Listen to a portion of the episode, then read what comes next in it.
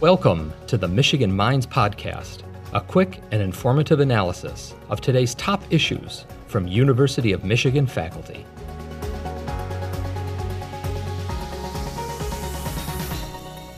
Thank you so much for joining Michigan Minds. I'm really looking forward to talking with you and learning from you today.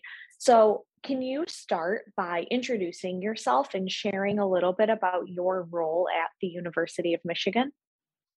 Yeah, my name is Clayton Shuman, and I'm an assistant professor uh, in the School of Nursing at the University of Michigan.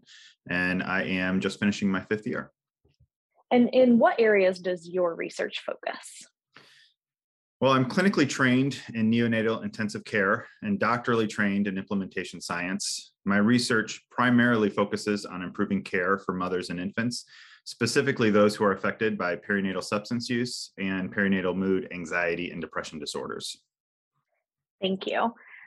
I want to start by asking about some of your work that focuses on reducing health disparities and improving care for vulnerable populations. Can you share a little bit about your work and the frameworks and methods that you utilize?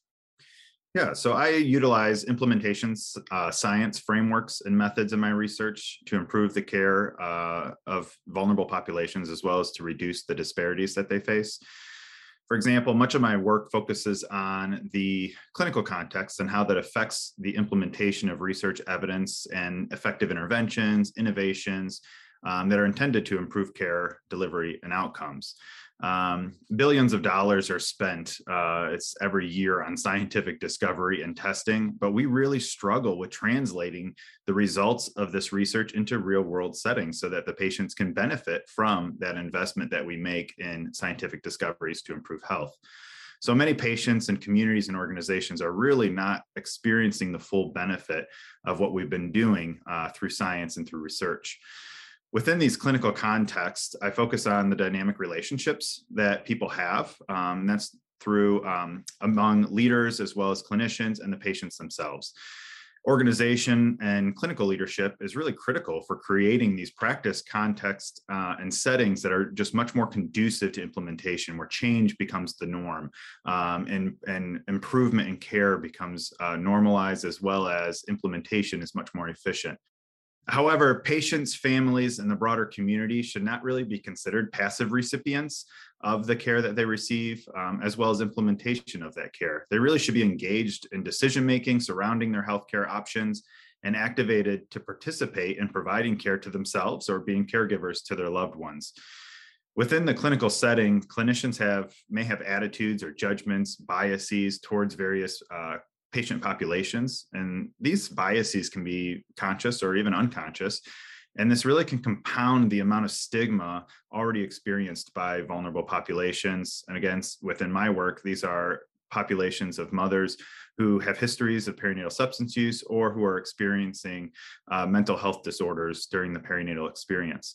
This stigma really may interfere with implementation of these best practices. And so some of my work is uh, utilizes descriptive methods in order to really understand what the context is like in these clinical settings. Uh, what are the barriers and facilitators to implementation? And more importantly, uh, I have emerging work uh, funded by NIH to develop interventions to address clinician stigma um, in order to reduce that stigma so that we, we can improve implementation of best practices and improve health. Incredibly important work, and thank you for diving into that. I'm really glad that we're talking to you right before National Nurses Week, which begins on May 6th, recognized as National Nurses Day. Could you describe the significance of recognizing this week, especially considering the immense impact that nurses have had over these last few years as we've grappled with the COVID 19 pandemic? Nurses are vital members of the healthcare team they also make up the largest proportion of healthcare workers and have long been trusted by the public. So I'm very proud to be a nurse and involved in nursing research, as well as the training of the next generation of nurses, nursing leaders, and scientists. And although the pandemic has certainly highlighted the impact that nurses have, we must remember that nurses also greatly impact population and global health well before the pandemic and into the future. The nursing discipline has long been advocates for the most vulnerable Nurses have not only advocated for patients and communities from the bedside to the legislature, but have also innovated and led new ways to improve care, improve health, and improve overall well being. As a nurse, uh, I really feel like it's an honor to be recognized on National Nurses Day, but I also encourage healthcare leaders uh, other clinician colleagues and the public to recognize and thank nurses for their dedication to providing care and improving health every day of the year. Although the pandemic highlights the resilience and commitment of nurses, it also highlights the adverse consequences that care providers such as nurses face, including burnout and depression. A recent uh, perspective article that was just published in the New England Journal of Medicine by my colleagues in the School of Nursing, Drs. Deena Costa and Christopher Friese, really highlights this issue and provides some policy recommendations on how we can ensure a healthy and stable nursing workforce moving forward. In summary, I'm, I'm so proud of nurses and their commitment to improve health for all patient populations. And uh, I'm very happy that we recognize this through, na- through the National Nurses Week as well as um, the National Nursing Day. Thank you. And I want to ask about an article that you were recently featured in for US News and World Report discussing a study that you authored where you found that postpartum depression rates tripled during the pandemic. Can you share some additional information and some insights into that study and its findings? Yeah, absolutely. Thank you for asking about this. Our study was developed very early in the pandemic as states were beginning to implement masking, social distancing, and stay at home mandates. The surge in COVID cases resulted in really unprecedented changes to how maternal infant services were provided.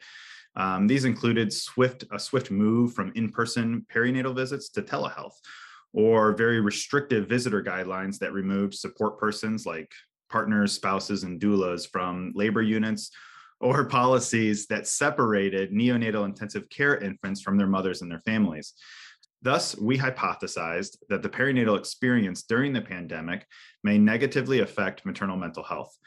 Prior to the pandemic, rates of postpartum depression in the US were around one in eight, according to the CDC. In our sample, we found the rate of positive screens for postpartum depression to be one in three.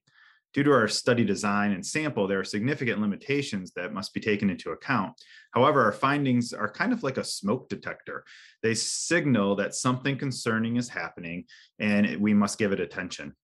Our qualitative paper from this study uh, highlighted many challenges postpartum patients faced during the pandemic, including a lack of social and emotional support, removal of typical coping, coping mechanisms like going to the gym to exercise or meeting with friends for dinner, and reduce support and resources for navigating their perinatal experience, such as how to prepare for labor and delivery and how to be successful in breastfeeding. Overall, we noted that participants were experiencing high levels of distress, and in fact, some were experiencing thoughts of self harm or suicide.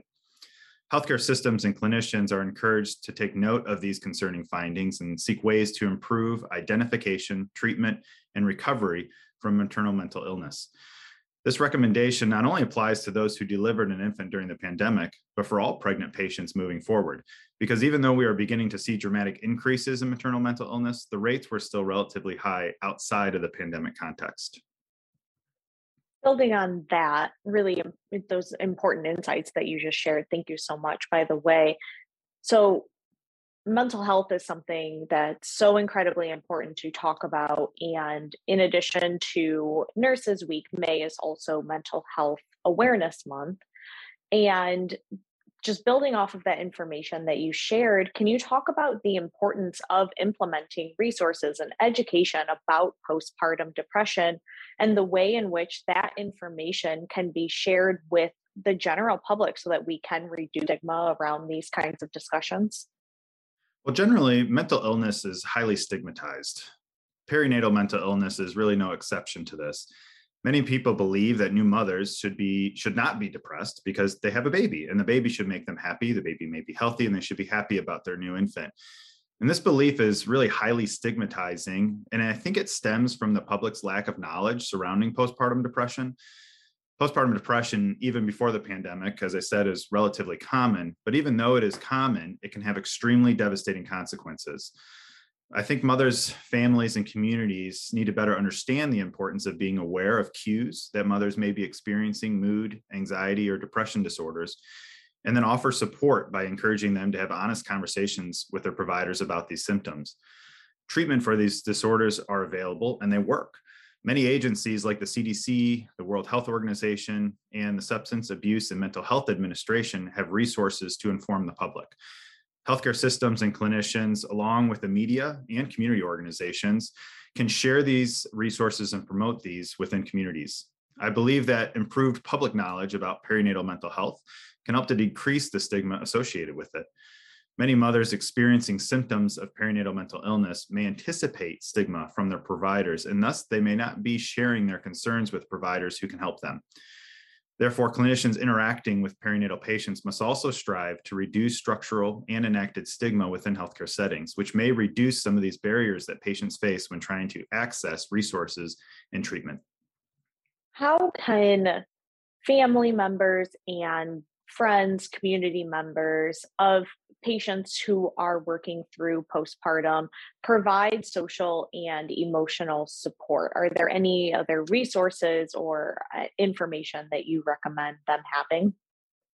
Yeah, providing social support for perinatal patients is extremely important. In our study, mothers reported feeling alone despite having a partner, a spouse, or a close friend they had intense feelings of guilt no matter what they did. So, for example, they felt guilty for isolating themselves in their homes with their infants because they felt that the lack of social interaction may adversely affect their infant's development.